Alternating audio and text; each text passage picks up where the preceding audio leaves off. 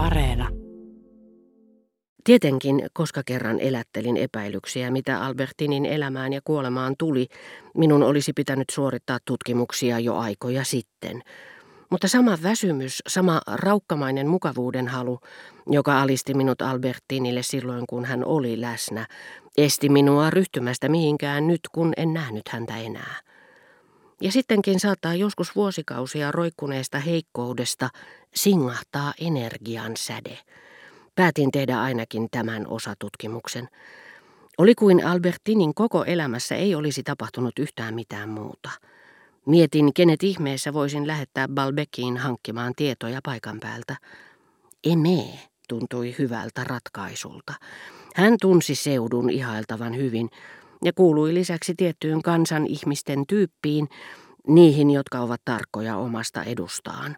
Uskollisia niille, joita palvelevat, välinpitämättömiä, mitä kaikenlaiseen moraaliin tulee, ja joista, jos näet maksamme heille hyvin, he tottelevaisuudessaan toteuttavat tahtomme esteettä, koska eivät kykene sortumaan juoruiluun, velttouteen tai epärehellisyyteen sen enempää kuin tunnon vaivoihinkaan.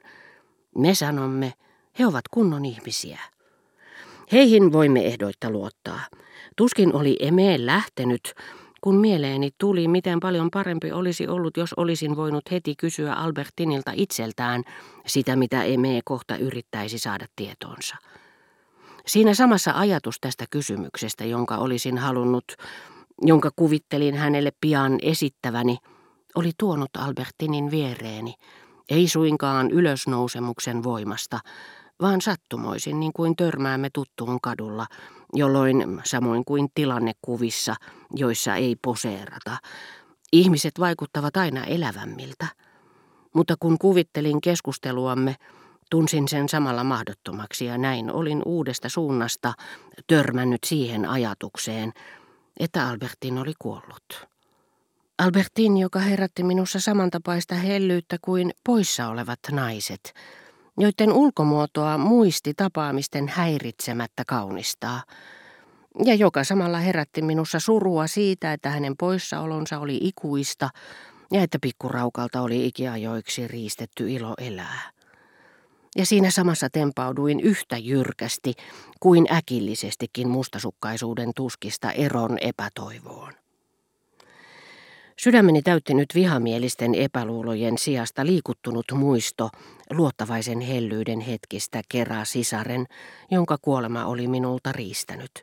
Murheeni ei näet liittynyt siihen, mitä Albertin todella oli minulle ollut, vaan siihen, mitä sydämeni halussaan päästä osalliseksi rakkauden kaikkein yleisimmistä tunteista oli vähitellen saanut minut uskomaan hänen olleen, Silloin tajusin, että elämä, joka niin kovin oli ikävystyttänyt minua, niin ainakin luulin, olikin päinvastoin ollut ihanaa. Nyt tunsin, että vähäisimpiinkin hänen seurassaan vietettyihin hetkiin, niin mitättömistä asioista kuin olimmekin keskustelleet, sekoittui ja sulautui nautintoa, jota en, sen myönnän, ollut silloin pannut merkille – vaikka se olikin syynä siihen, että olin aina niin päättäväisesti etsinyt noita hetkiä kaikesta muusta huolimatta.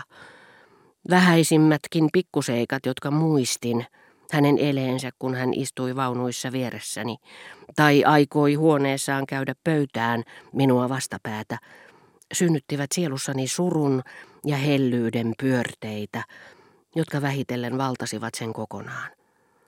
Tuo huone, jossa söimme illallista, ei ollut koskaan ollut minusta viihtyisä, mutta sanoin toista Albertinille, jotta ystävättäreni olisi ollut tyytyväinen huoneeseensa.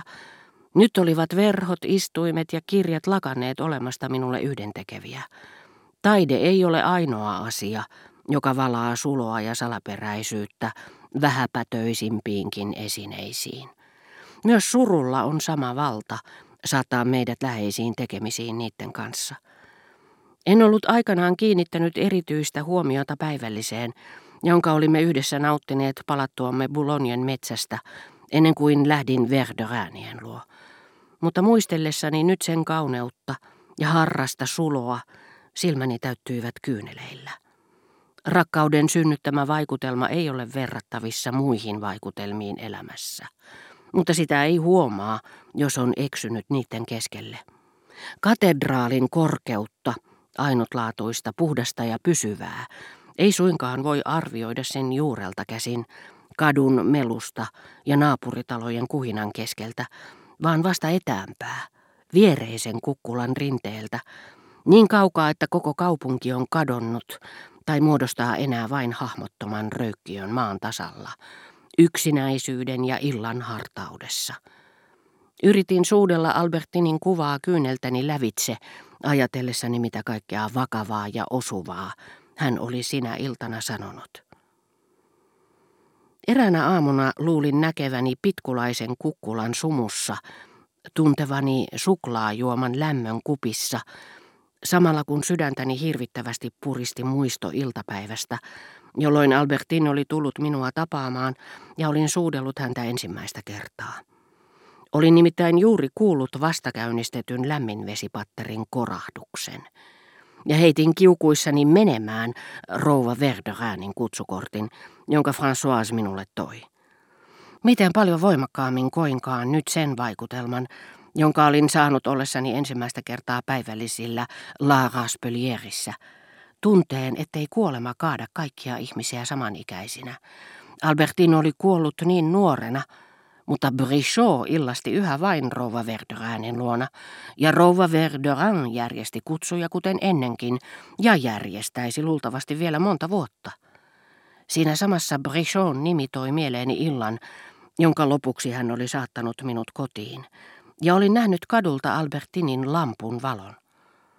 Olin kyllä ajatellut tätä muistoa ennenkin, mutta en ollut lähestynyt sitä samasta suunnasta, sillä muistomme kuuluvat kyllä meille, mutta niin kuin talot, joiden pieniä salaovia emme usein aina itsekään tunne, kunnes joku naapuri ne meille avaa, niin että huomaamme saapuneemme kotiin vähintään yhdestä aivan uudesta suunnasta. Silloin ajatellessani, miten tyhjältä nyt tuntuisi tulla kotiin, kun en enää näkisi kadulta Albertinin huonetta, josta valo oli ainaiseksi sammunut.